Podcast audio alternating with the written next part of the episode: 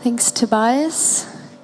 How good's praying together? How good's worship as well? Can we give the worship team a round of applause? Well, I think worship here is incredibly anointed. Um, hello, I'm Kate. I think I know about, I'm going to say 90%. Fun fact my entire extended, you're my, what, what do you call my, Immediate. Oh, I must be nervous. I'm forgetting words. my entire immediate family is here, and my brother's fiance, who's all the way from the Gold Coast, who came just for me, I'm sure, is in the congregation. all right, so this is my first time preaching, and it's really, I was just saying to Toby, okay, stop that. I was just saying to Toby, it's really weird because normally I'm worship leading or like, I don't know, doing something else. And so it's just weird talking into a mic, but it also feels really good because I love attention. And it's good that my immediate family's here because I never get it from them. So now they're forced to sit here and listen to me talk for approximately two hours. Just kidding. Okay, so yes, my name's Kate. I am preaching to you for the first time. We are continuing. Um, a series called The Way, as you can see. And Tim has been taking us through that for, oh, I don't know, months? I'm not sure. But today we're looking at Jesus and prayer, which I think is two of the most fundamental parts of Christianity, right? Jesus and prayer. And I hope you know who those or what those two things are. If you don't, Jesus is your Lord and Savior, and prayer is the tool that has been given to us to communicate to Jesus. Um, oh, I forgot to mention, you probably are dying to know, sorry. Before I get serious, I busted my foot, as you can see. I did it last night. I was dancing in the kitchen to dancing in the moonlight, and I just went too far and I rolled my ankle. I went to a doctor today, have to get an x ray tomorrow to determine whether it's broken or not. But good news is I get a whole week off work, so okay, back on track. So we're looking at Jesus in prayer, and the scripture we're looking at um, today or tonight is Matthew 6, verses 4 to 18. And this is basically um, where the disciples, Jesus' disciples, come up to Jesus and they say, But how do we pray? Which Firstly, when I thought of that, I was like, that's weird. These guys have been traveling with Jesus for some time now and they've, you know, done ministry with him. Why don't they know how to pray yet? You know, what surely they've heard him actually pray and participated in that. So why have they gone up to Jesus and asked, how do we pray? So the first part, the first scripture, this thing never really works. I'm really surprised that that worked. Um, the first part of this scripture, I'm going to read it out to you. It says, And when you pray, do not be like the hypocrites, for they love to pray standing in the synagogues and on the street corners to be seen by others. Truly, I tell you, they have received their reward in full. But when you pray, go into your room, close the door, and pray to your Father who is unseen. Then your Father, who sees what is done in secret, will reward you. And when you pray, do not keep on babbling like the pagans, for they think they will be heard because of their many words. Do not be like them, for your Father knows what you need before you ask of Him. So, when I first dived into this, when Tim gave me the topic of Jesus and prayer and this scripture, I thought, cool, that's easy. We all know Jesus, we all know prayer. But the more I was doing my research, the more I realized how much there is to unpacking this scripture. And there are theologians and people all over the world who I'm sure have spent pretty much their whole life unpacking just this. So I'm going to try and do my best to unpack this. But when I first read it, I thought that there is the do's and the don'ts of prayer. And we can see that in, oops, not that one, this. Sorry, Toby, if you can't see this because colorblind. So I'll tell you. The first couple of sentences um, are highlighted, and the last couple of sentences are highlighted. This is because this is the part where Jesus is explaining the don'ts of prayer. Um, so, just quick background pagans were the people of the time. They were like really smart scholars, blah, blah, blah. Anyone who didn't worship the God of Israel, Yahweh, and they believed in many other gods. And essentially, um, in these sentences, I feel like Jesus is pointing out the human condition here. What I see is what he's describing is these pagans. They're praying and standing in the synagogues and on the street corners to be seen by others. And he's saying that they have already received their reward in full. Um, essentially, what they're doing is they are receiving the glory in that moment. When it talks about receiving their reward in full, Jesus is saying it's then and there, it's cheap, it's temporary. We can actually translate that into our everyday life. There are many moments, I know I do this, where um, we receive those cheap, quick, temporary rewards because they feel good in the moment. But what Jesus is encouraging here is don't do that. And specifically, he's talking about prayer. Um, hypocrites, I'm not sure what the Greek word is for that, but I do know that it it means to act or to perform. So do not act, do not perform. Um, the next part, so the last couple of sentences, and when you pray, do not keep on babbling like pagans, for they think they will be heard because of their many words. Do not be like them, for your Father knows what you need before you ask Him. I did some back research on that as well, and um, there was some Jewish law where it was three times a day, whatever you were doing, you had to stop and you had to pray no matter what. But there were only, and you had to do that in silence. And there were only a few places, aka the synagogues, where you could actually pray out loud. So these pagans, they would hang out like the cool dudes they were. They would hang out in these synagogues and wait for the ding, the time to pray, and they would start praying and they would do it as if it were a performance. And what Jesus is saying is do not be like them. Do not stop and wait for that ding pray, pray aloud, but do it for man and not for God. Um, I love the line, do not be like them, for your Father knows what you need before you ask of Him. This is actually where Jesus first introduces the word Father in the scripture. He says Father all throughout scriptures, but this is the first time. And Jesus he refers to the Father in an intimate way. And that's the word I'm going to be referring to throughout this whole sermon is intimacy.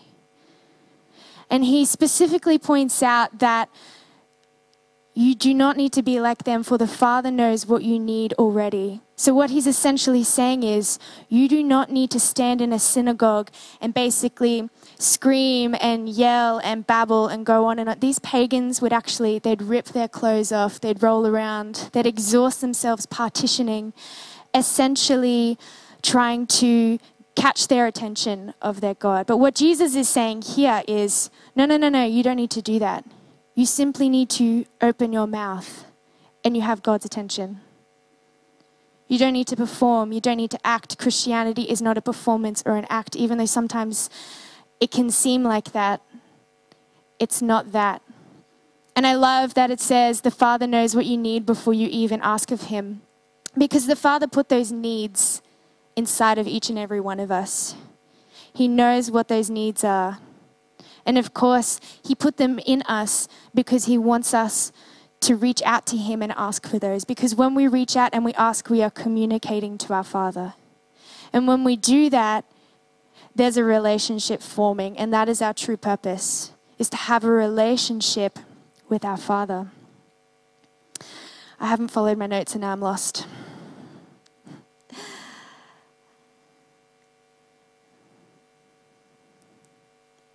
There's this really great quote by this fella called Dallas Willard.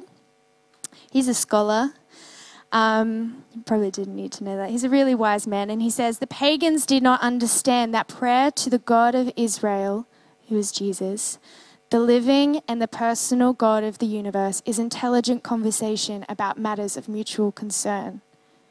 So, what Jesus is trying to get at is don't fall into the patterns of performance. That's not just prayer, that's talking in a sermon, that's worship leading. That's going to work. That's talking to your family, talking to your friends. When you are a Christian, that doesn't diminish your authenticity. You don't all of a sudden, yes, you're joining a family and you're joining um, unity and oneness, but you're not losing your individuality. You are still have you still have that uniqueness and a unique relationship with Jesus, even though we're all doing that together. Okay. So the next part of the scripture is the the meat of the sandwich of the scripture. It says, But when you pray, go into your room, close the door, and pray to your Father who is unseen. Then your Father who sees what is done in secret will reward you. So Jesus is highlighting the beauty behind authentic prayer here. And for a lot of us, this can actually be hard, trying to pray authentically. And I would say I mean, I can speak for myself, but I'm probably going to say it's easy for a lot of us to not actually go out into a synagogue and shout and scream and rip our clothes off in agony. It's probably like not a common daily occurrence for us. So we're fine not doing that. That's fine. um, but the hard part, I think, well, I'm going to speak on my behalf, is actually just praying alone, unseen, in my room, in my car, on the train in my head it's difficult because when you pray to your Father, you're essentially waging war against your flesh. And what does that mean? It's that um, original sin that came into the world when Adam and Eve first ate that apple. You're waging war against the repercussions of that. You're saying yes to Jesus and no to your flesh. And that's hard. And that's not a one time thing. You don't get saved and all of a sudden you're sin free. Oh, wait, you are sin free. You don't not sin. I nearly blasphemed over the microphone. But do you understand what I mean? It's still, it's a daily, yes, I. I am, I know I seem like an angel to most of you, so it's really good that again, my immediate family is here because I can be a right terror. And I'm really loud in the house, and if I'm upset, people, they all know because I'm very vocal about it. Hence, when my foot was hurting, I wasn't nice to my mum today, and she drove me to the doctor. I've lost my train of thought. I'm talking about my family. yeah, it's raging war against, and it's a daily, yes, it's waking up and saying, All right, today I'm going to surrender myself to the Father because I know that leads to eternal life. And I'm going to say no against my flesh because I know that hinders my direction to eternal life. And it's hard, and we all mess up. We all mess up, but thank the Lord. Thank the Lord that the Lord came and He took away that pressure, that enormous pressure to perform every single day. He did that for us. So it's really important to remove ourselves from everything, everyone, all our relationships, all our friendships, our work, what we have at uni, to actually spend time with the Father to grow in intimacy. Intimacy is not just a saucy word, okay? it's a word, it means closeness, to draw closer. And like I said before, I really think that, that it's a beautiful thing. It's something that we are purposed for. And I love that Jesus calls God Father because Father already it invites a level of closeness and personalizes it and automatically reminds us that we have been adopted into sonship. He's not just this far off God in the sky that sometimes gives us attention and that we have to make deals with, like, oh, I'll be really good if you heal me. It's not how it works. Intimacy is building on a relationship. And that's what prayer is it's intimacy with the Father. Have you ever tried getting to know someone by not talking? No, you haven't. If you said yes, you're wrong. It requires communication. It requires being honest. And here's the thing you can't hide from God. Well, it's scary, I know, especially if you've done a lot of naughty things. No, I'm just kidding. Um, he can already see your heart. And some of you might say, well, why do I need to share? Because he wants you to want him to see. And that's really important because that's building a relationship.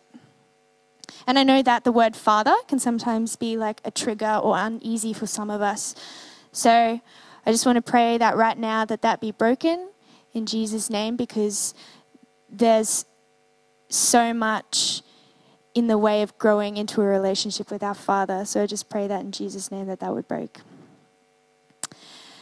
And Jesus, he did this. It's interesting because the Holy Trinity, Father, Son, Holy Spirit, you'd think that Jesus would come down being like, yep, know everything about the Father. We're all good. I'm ready to die now. As an infant on the cross, can do it. No, what he had to do is spend time growing in relationship with the Father, and he withdrew himself. There are large portions of the Bible where Jesus actually re- withdrew himself from the parties, from the good times, the bad times, to get to know the Father. And if Jesus knew the Father that intimately, then it makes perfect sense to listen and model our prayers around how Jesus instructed us to pray. The Lord's Prayer. Put your hand up if you're familiar with that one. Okay, put your hand down. Not gonna lie, I can't say it off by heart. It's got, I went to a state school, so don't know it. It goes like this Our Father in heaven, hallowed be thy name. Thy kingdom come, thy will be done on earth as it is in heaven. Give us today our daily bread. Forgive us our debts as we forgive our debtors. Lead us not into temptation and deliver us from the evil one. So, what I'm going to do is, I'm going to try and be really quick because I don't actually know what time I jumped up, but I heard that a good sermon is a 20 minute sermon. But I think I've been about 15 minutes, so I'm being naughty. I'm going to break this down. Our Father in heaven, as I pointed out before, Jesus refers to God as the Father. And I love that he opens it up with our Father. All of a sudden, it breaks that impersonal barrier. And it breaks away the idea that God is an unrelational, or sorry, a non relational God. And it highlights, um, I already read that point. Sorry. This is my first time preaching, did you know? I'll move on to hallowed be thy name. So the word hallowed, I googled this, actually means supreme. I didn't know. But I love that it says, Hallowed be thy name. Supreme is your name. Jesus is highlighting that the Father is the supreme one. He has preeminence. And isn't that beautiful to open your opening prayer line to be like, My Father, who I put first, who I put above all else? You watch, you pray that one line and just watch things like fall off of you. I'm talking like metaphorically and spiritually. There is power behind that truth proclaiming that He is the Father and He is the one with supremacy. Um, I think that some of the greatest battles we'll ever face come off the bat of putting something before God. And I'm really guilty of that one. I, I so easily get caught up in the next project or the next thing that I can do, or, and all of a sudden, I just It's like I forget who God is. The God who gave me gifts, and He's the one who gives me ideas, and He's the one that blesses my relationships. And in that moment, I forget Him. And He doesn't reject me for that. As a matter of fact, He goes, No, no, no, Kate, come back over here. I'm jealous for your attention. So it's really beautiful, and I bet it gives God the shivers to hear that we call Him Father and that we say He has supremacy over everything else. Next, thy kingdom come, thy will be done on earth as it is in heaven. So to pray for God's kingdom to come to earth is to pray for restoration to God's original design for us. So when we're praying for healing, for restoration, for deliverance, we are praying for his kingdom to come, to take his place, and to let it erupt into our reality. Now, we don't have a full 100% 360 idea of what his kingdom looks like, but it looks a whole lot better than it does this. So when we pray for his kingdom to come, that is powerful. Thy will be done is essentially a huge place of trust.